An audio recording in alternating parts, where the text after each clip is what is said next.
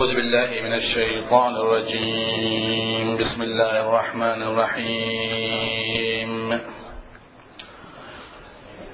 الحمد لله رب العالمين وبه نستعين والعاقبة للمتقين. والصلاة والسلام على سيدنا ونبينا وحبيب قلوبنا وشفيع ذنوبنا. العبد المؤيد الرسول المسدد أبي القاسم المصطفى محمد. اللهم وسلم على محمد صلى الله عليه وعلى أهل بيته الطيبين الطاهرين المعصومين المكرمين الهداة المهديين. واللعنة الدائمة الأبدية على أعدائهم ومخالفيهم وغاصبي حقوقهم. ومنكري فضائلهم ومناقبهم أجمعين من الآن إلى قيام يوم الدين. قال تعالى في محكم كتابه ومبرم خطابه أعوذ بالله من الشيطان الرجيم. لقد أرسلنا رسلنا بالبينات وأنزلنا معهم الكتاب والميزان. ليقوم الناس بالقسط وانزلنا الحديد. فيه بأس شديد ومنافع للناس. صلوا على محمد وآل محمد. اللهم صل وسلم على وصلنا إلى مسألة التشريع وفلسفة التشريع. وشرحنا العلاقة الوثيقة الموجودة بين التشريعات الإسلامية خاصة العبادات. وبين تلك الشجرة التي هي شجرة الطبيعة على حد تعبير الإمام قدس سره وبينا تأثير تلك الشجرة على أمور مختلفة خاصة بالنسبة للوضوء والغسل وأيضا بالنسبة إلى الإرث وبالنسبة إلى الصوم وكذلك سائر العبادات. وبالأخص الأمور التي نحن لا نعرف أسرارها ظاهرا كرمي الجمرات والسعي بين الصفا والمروة وأيضا بالنسبة إلى الطواف سبع أشواط وأمور يعني غريبة. كل هذه الأمور لها أسرار غيبية لها باطن لها ملكوت. مرتبطة بتلك الشجرة التي كانت في الجنة وشرحنا الموضوع بالأمس تفصيلا. الآن ننتقل إلى نقطة أخرى ونجعله البحث الأول في الواقع في هذه الليلة حول بعث الأنبياء. هل بعث الأنبياء وإرسال الرسل على هذا المستوى كان من جملة القضاء الإلهي أو من جملة القدر الإلهي. لابد أن نفرق بين القضاء والقدر. يعني هناك أمور المفروض أن لا تحدث ولكن حدثت. هذه لا ترجع إلى القضاء إنما ترجع إلى القدر. وهناك أمور المفروض أن تحدث. الله سبحانه وتعالى من خلال خطاباته يبين لنا الشيء اللي المفروض ما يحدث. إنه المفروض أن لا يخرج آدم من الجنة. المفروض ما يخرج. آيات كثيرة تدل على هذه الحقيقة. إن الله سبحانه وتعالى يقول نعم فعصى آدم ربه فغوى. المفروض ما تطلع. لو الله بيطلعه فيقول اطلع خلاص أحسن لك. المفروض أنه مو أحسن. ولكن بعدما وقع هذا الشيء كما بينا الخير فيما وقع. أنا أعتذر من الأخوة اللي ما كانوا في المجالس السابقة أنهم ربما يسمعون أشياء غريبة ولكن الأخوة اللي كانوا معنا بالتسلسل يعرفون المقصود مما أقول. طبعا يمكن سماع المحاضرات السابقة أيضا حتى تنسجم الأفكار. فإذا خروج آدم من الجنة لم يكن ضمن المخطط الإلهي. لم يكن ضمن المخطط إنما هو ضمن القدر الإلهي. يعني حدث بعد ذلك.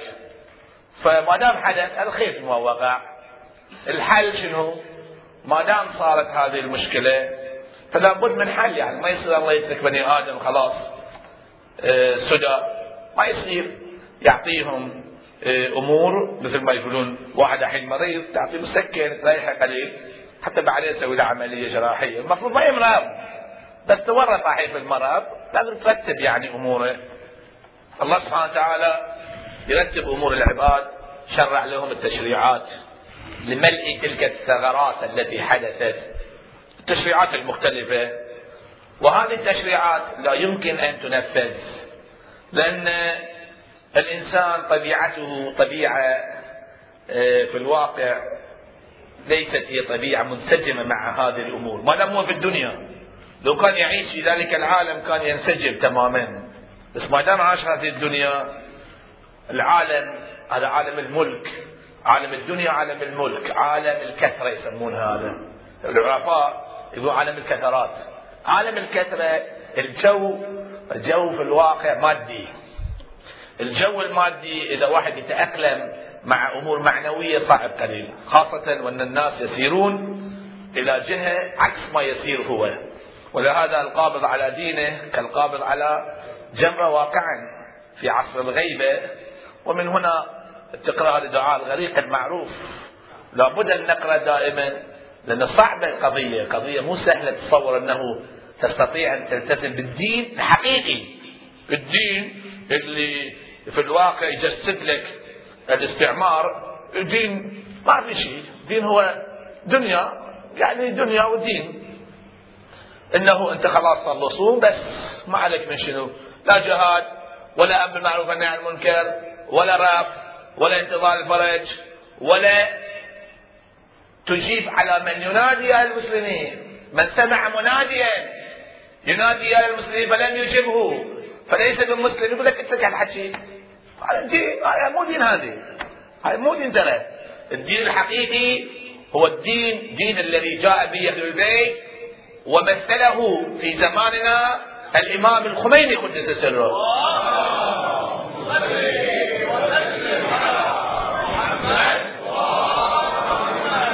هذا النمط من الإسلام غريب. وإن شاء الله بالليل المقبل ابين لك. بدأ الإسلام غريبا وسيعود غريب غريبا كما بدأ. فطوبى للغرباء. هذا غريب. بس خلاص انتهى كل شيء. قد مكانك لا تحكي. خلاص احسن شيء انك ما تحكي ولا تتكلم ولا تأذي نفسك.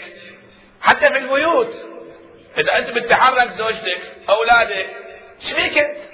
خلاص ما عليك أن مكانك تتكلم مش عليك بهالأمور؟ خلينا نعيش خلينا نرتاح. هذا حكينا إحنا بعد كل البيوت وكل الناس هكذا. عندنا ما الدين ما في فائده على أي حال خلينا نرجع للحديث. فإخواني حدثت مشكلة كبيرة مشكلة الهبوط والشيطان وإبليس لاغوينهم أجمعين. عزتك المشكلة آه، القسم قسم شديد. عزة الله. وإبليس آه، الله سبحانه وتعالى آه، سمح له يعني بدل ما يهم. بس النقطة اللطيفة هي شوف التعبير شلون لطيف في القرآن. قال فبما أغويتني لاغوينهم فبما بما يعني شنو؟ يعني ما أجبرهم. بنفس الأسلوب اللي أغويتني أنا. شلون اغويتني؟ قلت لي زين؟ لا. قلت لي سجد ما سجدت أنا. كيفي؟ أنا هالطريقه بمشي معاهم. دققت الآية؟ قال فبما يعني بنفس الطريقة. فبما أغويتني يعني نفس الأسلوب. جيد لا بأس. فما يجبرك الشيطان. نفس الطريقة يقول لك لا تسجد. تسجد. لا تسوي كذا. هكذا. يعني أمر نهي بس. بتقول الشيطان اغوى فلان وخلاص سلب اختياره لا الشيطان ما يسلب اختيار الإنسان. ما ي... هو من نفسك كل شيء ما أصابك من سيئة فمن نفسك. هذه النقطة يكون توجه لها دائما. تقول اغوى الشيطان وكذا. بعض الناس يبي يبي في الواقع يبرر موقف شخص. شو يسوي بعد؟ بهالطريقة لا. مجنون؟ إذا مجنون ماكو شيء. عاقل؟ ما ما يصير. ما دام عاقل حتى نعوذ بالله لو كان ولد زنا ما دام هو عاقل عنده اختيار. هاي نقطة مهمة جدا. فنرجع إلى الحديث فإذا هنا التشريعات جاءت المختلفة. ولكن القانون بدون منفذ يصير؟ ما يصير. القانون موجود؟ لازم واحد ينفذ القانون. هنا القرآن واقعا يحل هالمشاكل. القرآن وما أدراك ما القرآن. وهذا الشيء شهر القرآن الكريم. شوف القرآن يبين لك هالنقطة في آيات مختلفة. من جملة الآيات التي يعتمد عليها العلامة المرحوم الطبطرائي رضوان الله تعالى عليه. هذه الآية المباركة يقول سبحانه وتعالى كان الناس أمة واحدة. الناس كانوا أمة واحدة. يعني كانوا مجموعة متناسقة ما عندهم هواش ماكو نزاع. زين. إذا ماكو نزاع يبون نبي لا ما يبون نبي إذا ما في نزاع بعد نبي ليش؟ شو يسوي؟ عند الإمام كلمة لطيفة وهي كلمة لطيفة واقعا يقول لو كل الأنبياء يجتمعون في مكان واحد ما يصير بينهم نزاع. وتشوف خمس علماء جايين هذه يحارب ذاك ذاك يتكلم على هذه. هاي الناس حب الدنيا رأس كل خطيئة هاي كلام الإمام قدس سره فالشاهد يقول كان الناس أمة واحدة. الناس كانوا مجموعة واحدة متناسقة الأمة يعني كانوا في خط صحيح. أمة ملة شرعة. هاي كلها مفهوم واحد. شو شريعة شلون شريعة؟ الشريعة شريعة الفرات الماي. وين تري الشرعة والأمة والملة حقيقة واحدة. قال الناس أمة واحدة. إذا يبون النبي لا ما يبون النبي خلاص. بس شو صار؟ فبعث الله النبيين مبشرين ومنذرين وأنزل معهم الكتاب. ليش؟ ليحكم بين الناس فيما اختلفوا فيه. فصار اختلاف. من هنا نستفيد أن أكو اختلاف صار. متى صار الاختلاف؟ بعد الهبوط. قبل الهبوط ماكو اختلاف. قل اهبطوا منها جميعا. قل اهبطوا منها جميعا. بعضكم عدو لبعض. لبعض. كل واحد صار عدو للثاني. هذه يحارب ذاك هذه يحارب هذه ليش؟ لأن طبيعة الجسم هكذا.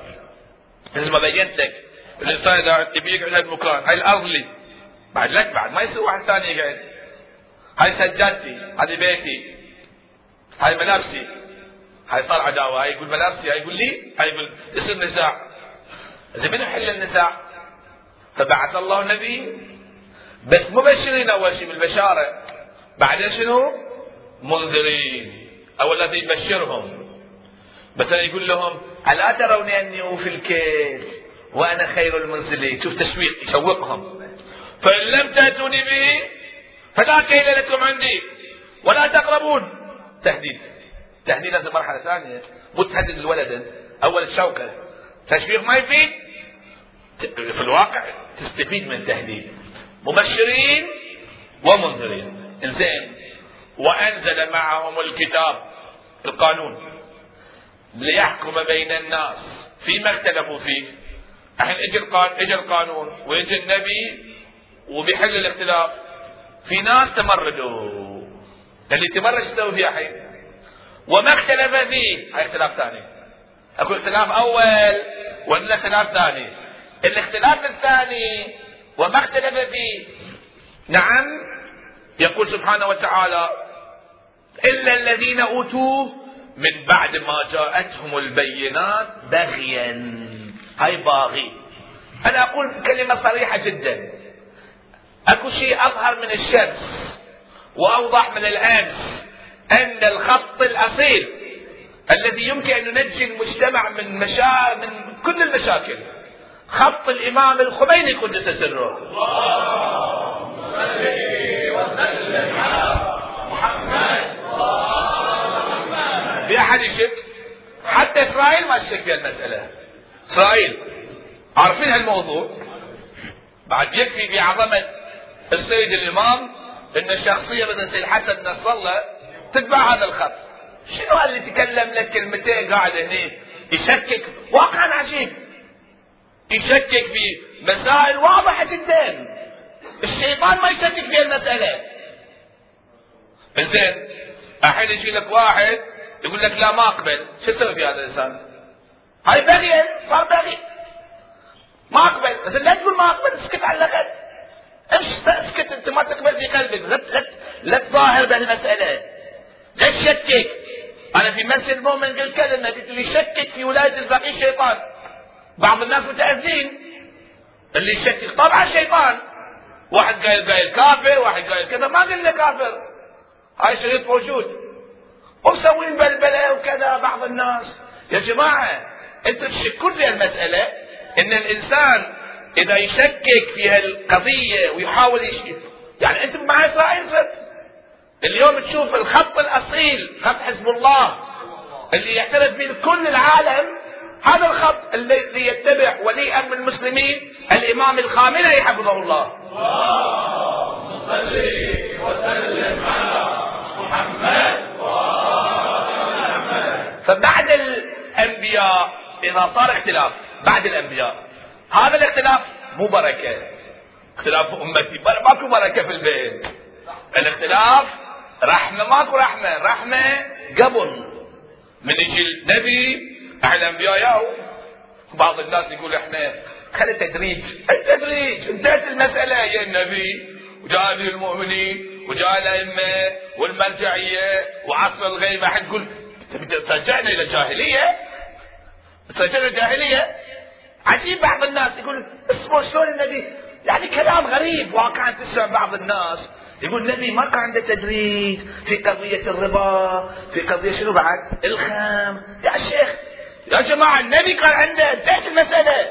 اجى النبي ثبت الوضع بعد جاءوا الأئمة عليهم السلام وكل شيء ثابت. الحين خلاص انتهى الموضوع بترجعنا؟ مشكلة نعم؟ قد تبين الرشد. من الغي هذه الآية تشير إلى هذه المسألة. هاي الآية الأولى صلوا على محمد وآل محمد.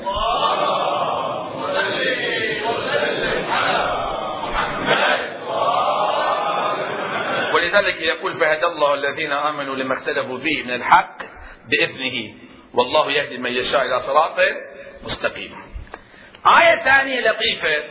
وهذه الآية هي آية مختصرة ولكن أتصور من الآيات الرئيسية في تحريك الناس في الثورة الإسلامية المباركة. علماؤنا الكبار كانوا يعتمدون على الآية كثير حتى الإمام قدس سره في أماكن مختلفة. في هاي الآية تقول؟ في سورة الحديد. لقد أرسلنا رسلنا بالبينات وأنزلنا معهم الكتاب. يكفي؟ لا لا الكتاب لا. الكتاب زين بس القضاء والميزان. إذا ما في حكم بس الكتاب ما بيحل المشكلة. الكتاب كناية عن القانون. الكتاب إشارة إلى شنو؟ القانون. ليقوم الناس هم بالقسط. ثم يقول وأنزلنا الحديد. الحديد ليش هنا إمامنا يقول الحديد كناية عن القدرة. قوة ما يمشي حكي ما يمشي. لازم قوة موجودة. حديد يعني طائرات. يعني بقوة عسكرية. وأنزلنا الحديد. تقف زمان السيف وأعدوا لهم ما استطعتم من قوة. زماننا لا. لازم يصير واحد قوي المسلمين يكونوا أقوياء. طبعا ما يعتمدوا على قوتهم لا. بس لازم يجيب اللي في يده. اللي عنده يجيب. يجيب اللي عندك انت والله يسددك. بس ما انت عند مكانك ما يصير. ما استطعتم من قوة. مو تبيع دينك حق القوة. هاي نقطة مهمة. تبيع دينك الله ما قال هذا الشيء. قال ما استطعتم من قوة شنو عندك؟ والله بيساعدك. ومن رباط الخيل. وأنزلنا الحديد. فيه بأس شديد. هذه الآية أيضا تشير إلى أنه نحتاج إلى قوة مضافة إلى القانون.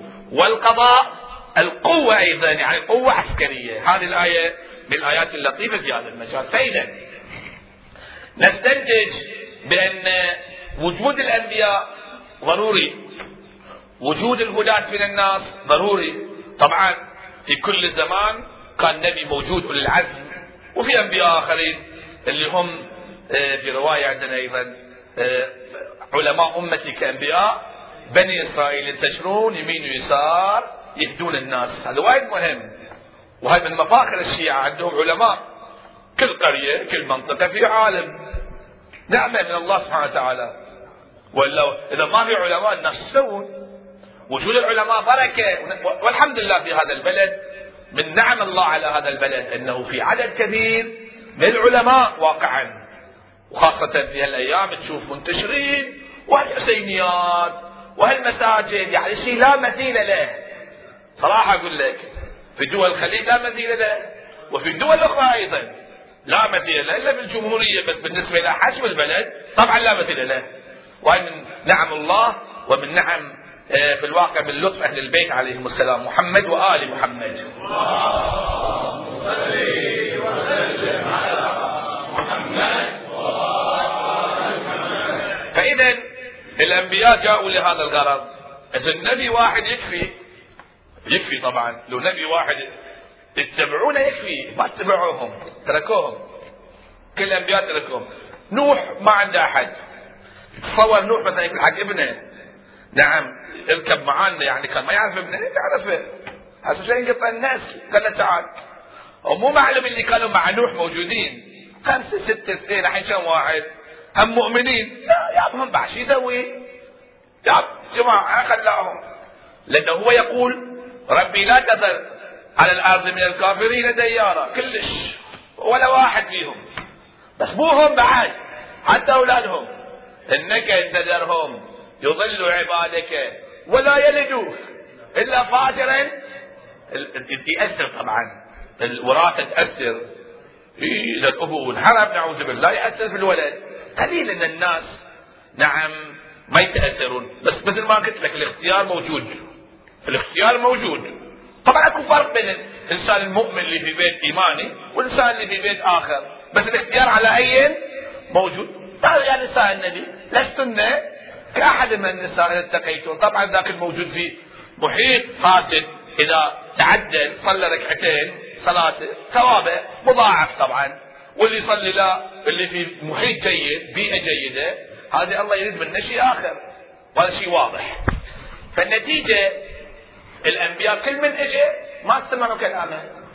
إذا الثاني نفس الشيء. شنو مهمة الأنبياء؟ مهمة الأنبياء إرجاع الناس إلى تلك الروحانية. الروحانية اللي كانت في الجنة. كما قال علي سلام الله عليه ووعده المردة إلى جنته فأسكنه دار البلية وتناسل الذرية. بعد ذلك يقول شلون أرسل وواتر فيهم رسله؟ ليستأدوهم ميثاق فطرته. ويثير لهم دفائن العقول. أمير المؤمنين عجيب واقعا نهج البلاغة شيء غريب. بعد القرآن نهج البلاغة. وليثير لهم دفائن العقول. يعني أكو أشياء في عقولك موجودة الأنبياء يثيرون يطلعون الكنوز. الانسان شنو؟ يحب؟ يحب المطلق، يحب الخلود، يحب البقاء، يحب الراحة، يحب المعنويات، لو الأنبياء يرجعونه إلى تلك الحالة بس الناس ما استمعوا. يا نبي ثاني ثالث ماكو فايدة. النبي يأتي تكليفه. لا تقول ما نجح هذا ذاك نجح. ماكو فرق بين سليمان النبي وبين نوح إذا واحد يفرق مشكلة ترى في من ناحية الدرجات تلك الرسل فضلنا بعضهم على بعض بس لا تقول هذه نجح. لأن يوم معه خمسه وذاك ما نجح لأنه ولا واحد معه. هاي منطق الماديين. إذا تقول هذا خطيب ناجح مجتمعين ما شاء الله وذاك خطيب مو ناجح خمس جايين. لا المهم إن هذه يؤدي تكليفه أو لا. النجاح مو بالعدد ترى. هذا شنو؟ الناس شنو؟ الناس إذا كانوا مؤمنين إن اكرمكم عند الله أتقاكم. وإلا في ملأ يملؤون العين. الملأ يا أيها الملأ افتوني برؤياي. الملأ يسمونهم ملأ تدري ليش؟ يملأ العين. ما ما في خير ما في فايدة. آلاف مؤلفة. يفتف لك. نعم؟ يهتف يهتف ويرفع صورة بن لادن. عجيب. شلون صار ترفع؟ إيش تستوي هالشيء رفعت وغريب. وهاي هالنمط للناس. في ناس عندنا بعضهم يقتدي ببعض الأشرار. وناس وايد تقول وايد خلي يكون وايد. العدد مو مهم ترى. اللي مع الحسين كم واحد كانوا. سبعين واحد أو أقل واحد اثنين مثلا أكثر أقل. لا المهم أن الإنسان يؤدي تكليفه. نوح النبي على نبينا وآله وعليه السلام أدى تكليفه. كل الأنبياء أدوا تكليفهم. ومن هنا الله سبحانه وتعالى يركز على الأنبياء أن كلهم أدوا وما أسألكم عليه من أجر إن أجر إلا على رب العالمين. في سورة الشعراء. ولكن في واحد من الأنبياء اخوان هاي النقطة الثانية ببينها وانهي الحديث. بس أرجوك تتأمل في هذه القضية. اللي أنا أقول لك بأن هدف الأنبياء إرجاع الناس إلى جنة آدم شلون؟ واحد من الأنبياء هذا في الواقع حصل على نجاح ظاهري أيضا.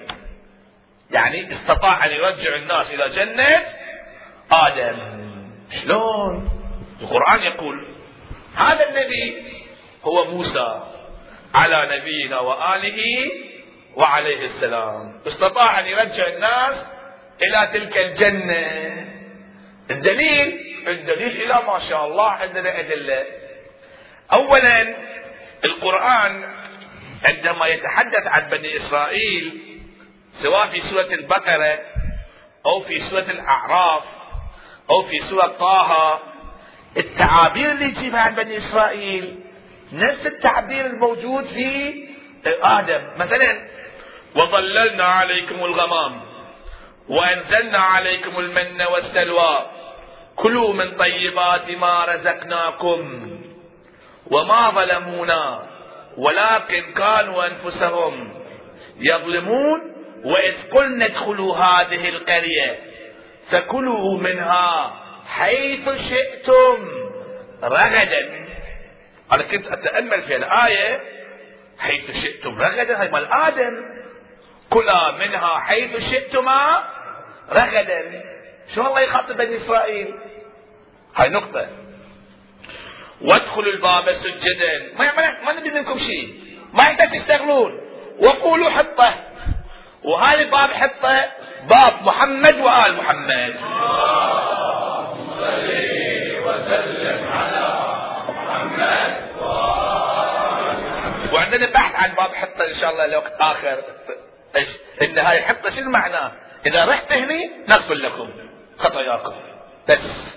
طريق ماكو. هاي الطريق الأصلي. من هالطريق تقدر تمشي وما لاحد عنده من نعمة تجزى إلا ابتغاء وجه ربي الأعلى. وسنزيد المحسنين. في آية أخرى وظللنا عليهم عليهم الغمام. وأنزلنا عليهم المن والسلوى. كلوا من طيبات ما رزقناكم. وما ظلمونا ولكن كانوا أنفسهم يظلمون. وإذ قيل لهم اسكنوا هذه القرية. نفس الشيء. وكلوا منها حيث شئتم. وقولوا حق اي طبعا ماكو رغدا هناك في رغدا هنا ماكو رغدا زين. شلون يصير هذا الشيء؟ وأنزلنا عليكم المن والسلوى. المن شنو؟ المن شنو المن المن في الرواية هكذا. قال الصادق عليه السلام كان ينزل المن على بني إسرائيل من بعد الفجر إلى طلوع الشمس. فمن نام في ذلك الوقت لم ينزل نصيبه. فلذلك يكره النوم في هذا الوقت إلى طلوع الشمس. هاي واحد. الشيء الثاني ويوجد له طعم المن كالشهد المعجون بالسمن. وكان الله تعالى يبحث يبعث لهم السحاب بالنهار فيدفع عنهم حر الشمس. وكان ينزل عليهم في الليل من السماء عمود من نور يضيء لهم مكان السراج. شيء عجيب هذا وين صار هذا الشيء؟ بعدين يقول وإذا ولد فيهم مولود يكون عليه ثوب يطول بطوله كالجلد.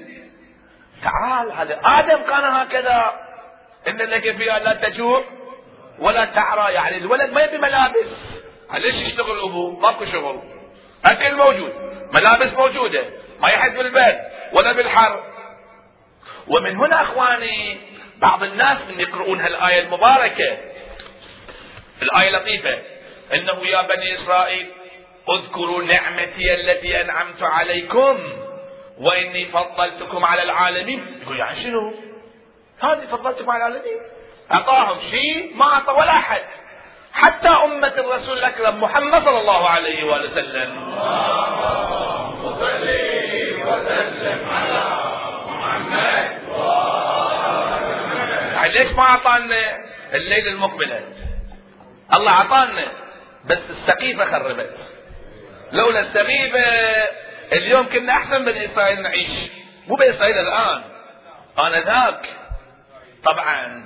سلمان الفارسي جابر بن يزيد الجعفي. عدد من الاصحاب كان عندهم هذا الشيء يوصل لهم بس على مستوى الأمة لا ماكو. ومن هنا أخواني نعرف بأن بني إسرائيل قد رجعوا إلى تلك الحالات الخاصة اللي بيناها عن آدم شلون كانت حالته.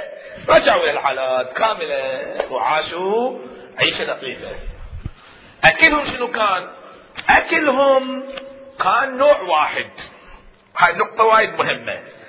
بيت لكم بأن القضايا المعنوية ما فيها تعدد تعدد ماكو. لا إله إلا الله. التوحيد واحد. الله واحد. التعددية مال المادة مال الدنيا.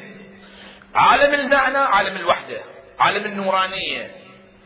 هم مع الأسف الشديد كانوا سامعين من قبل اكو ناس عندهم تعدد قالوا يا موسى لن نصبر على طعام واحد. هني صارت المشكلة. ما نبي طعام واحد ملينا. وما يدري هو ما تمل انت بالمعنويات ما تمل. تمل؟ المعنويات ما تمل الإنسان. اللي تمل الإنسان الماديات. اليوم تاكل كذا هريش ما في فايدة. أعطوني كذا ولا شيء في فايدة. أحسن أكل مطعم لبناني مطعم فلان. ماكو فايدة فيه. لا تتصور بانه تقتنع. لو لك من أي مكان تتنوع ما في فايدة. جرب اللي منوعين. حتى بالنسبة إلى قضية الجنس. إي بعض الناس يتصور خلاص إذا أسوي كذا اتزوج واحدة سنتين لو اتزوج آلاف. تقتنع أنت؟ ما تقتنع. أنت تبي حور العين. وحور العين ماكو في الدنيا. حور العين في الجنة. وفي الدنيا هم تقدر حور العين عندما يخرج ولي الله الأعظم الحجة ابن الحسن المهدي عجل الله تعالى فرجه الشريف. وسلم على محمد أفضل من حور العين. والمؤمنة في الدنيا المؤمنة أفضل من حور العين. رواية لطيفة. تتمنى الحور. هاي رواية من الروايات اللطيفة. أن تأتي إلى الدنيا كالمرأة المؤمنة تصلي ركعتين بس. إيه، يقول أبي أرجع إلى الدنيا ركعتين. مرة ثانية تسأل بأنه ماذا تتمنين؟ تقول مرة ثانية أرجع وأصلي ركعتين. بس هذه. لأنهم واصلين مقامات مقامات مو اختيارية.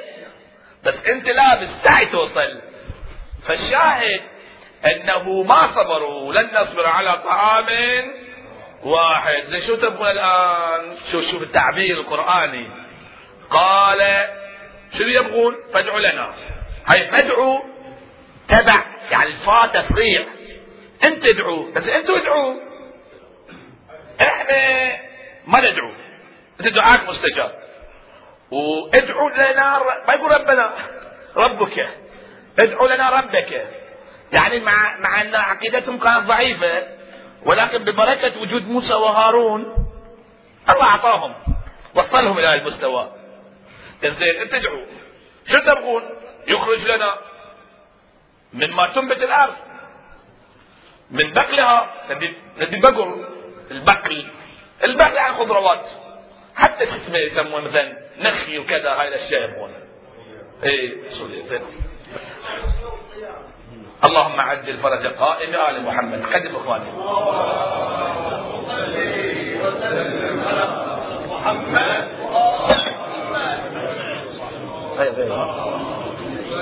أبيض.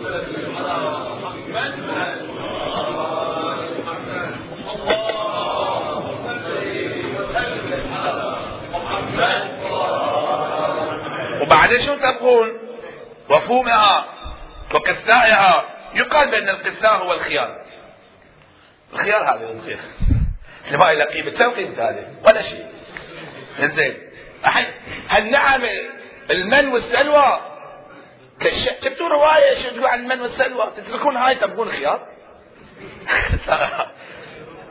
شوف الإنسان الإنسان عنده هاي الحالة. ومع الأسف الشديد بعدين يتأسف.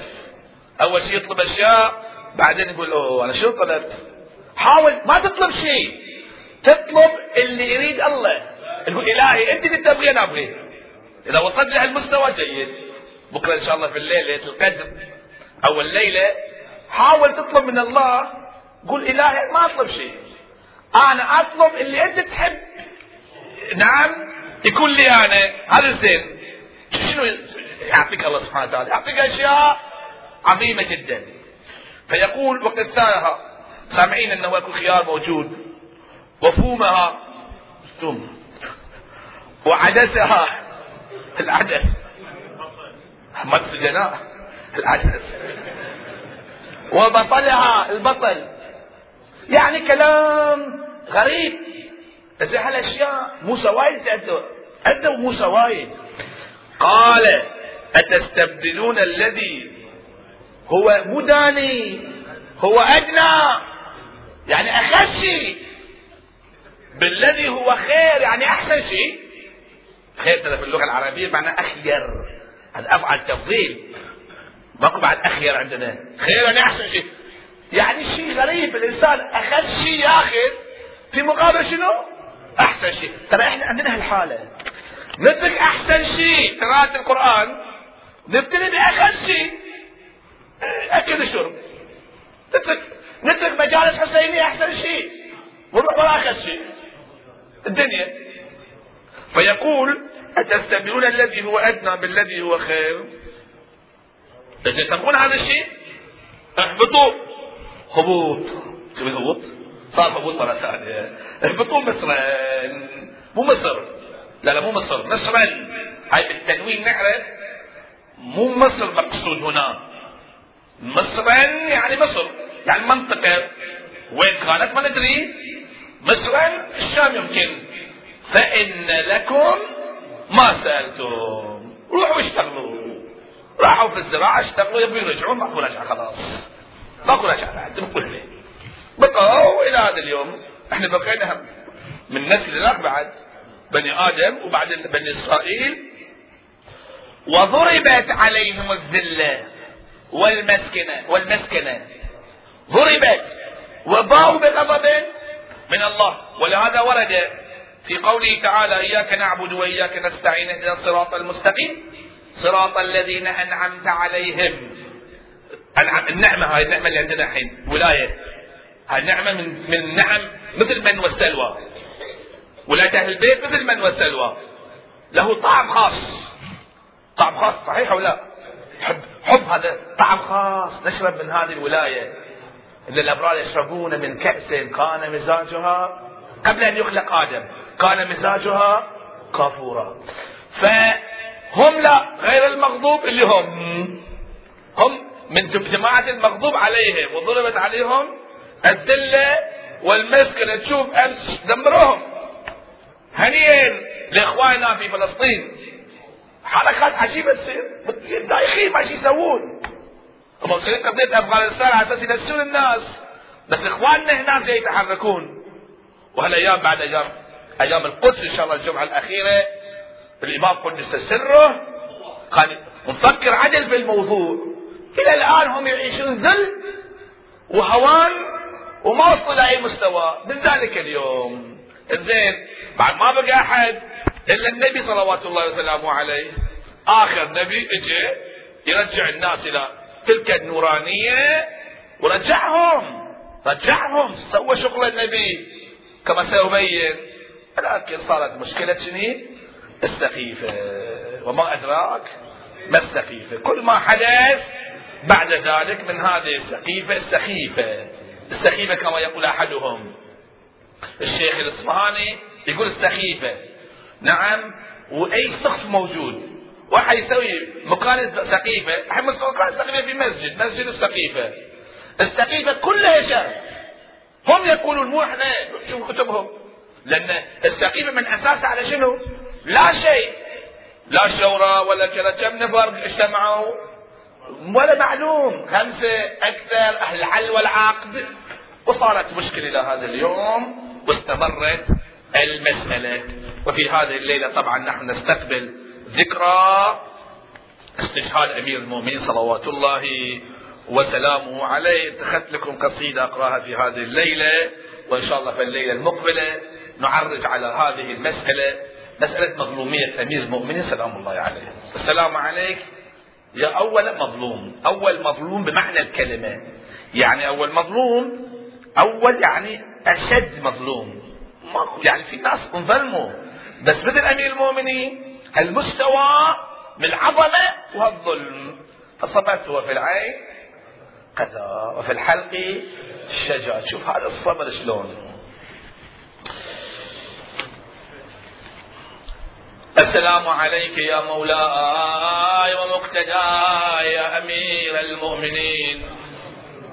ذكرت لكم السقيفة. السقيفة هي أساس كل الفتن. من أمير المؤمنين والزهراء سلام الله عليه المصائب التي وقعت إلى الحسين سلام الله عليه. تناسى ببابل أوطاره فتين. أوضح الشيب أعذاره ومن بعد ما جاوز الأربعين. الشاعر يبين هذه القضية وآثارها في المجتمع. يطاوع باللهو أماره فما أنا من بعد هذا هوى يقاسي من الحب أطواره. فدع ذكريات الصبا إنني ذكرت الحسين وأنصاره قضوا ظمأ حول ماء الفرات. فلا فجر الله أنهايا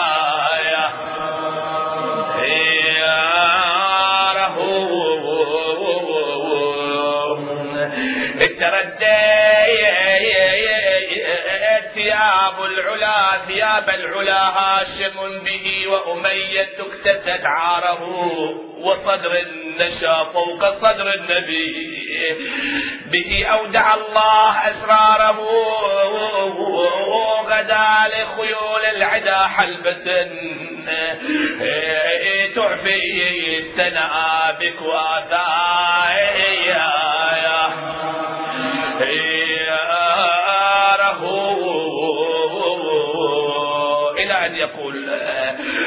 وبيتين وبيت تذب الضباع دونه وتمنح سمر القنا جاره وما جرأ القوم إلا الأولى وما جرأ القوم إلا الأولى على المرتضى يا يا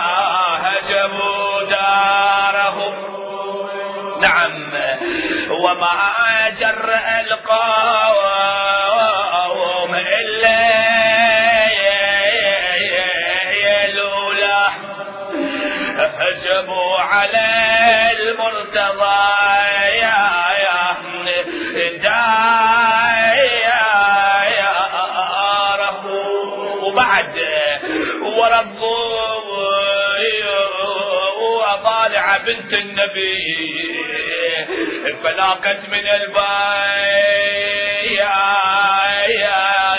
مسماره يا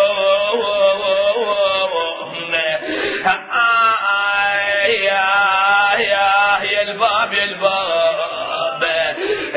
الحزين طول الباب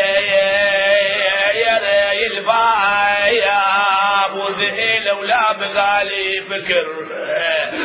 والباي يا بلشتك وين محسن صقر هي الباي يا لما عسرة والزهرة الزكية لما عسرة والزهرة الزكية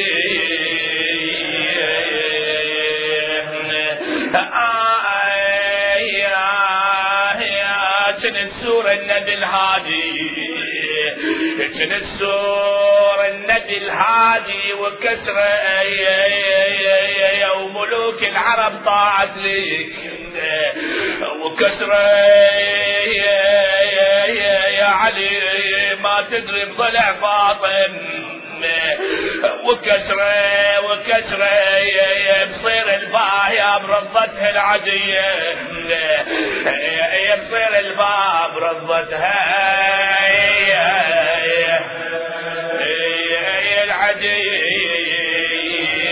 العدية والباب ويا الجدار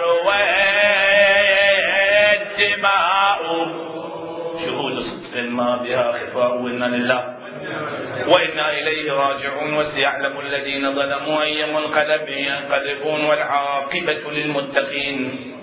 نسألك وندعوك ونتقرب إليك إلهي بفاطمة وأبيها وبعلها وبنيها والسر المستودع فيها يا الله. فرج عنا يا الله. تقبل أعمالنا يا الله. اللهم انصرنا على القوم الكافرين. اللهم انصر الإسلام والمسلمين. وانصر جيوش المسلمين وأيد حماة الدين ولي أمر المسلمين احفظه بحفظك يا الله. عجل اللهم في فرج مولانا صاحب العصر والأمر والزمان وإلى أرواح الشهداء أمواتنا وأمواتكم ووالدينا وإمامنا. الفاتحة تسبقها الصلاة على محمد وآل محمد.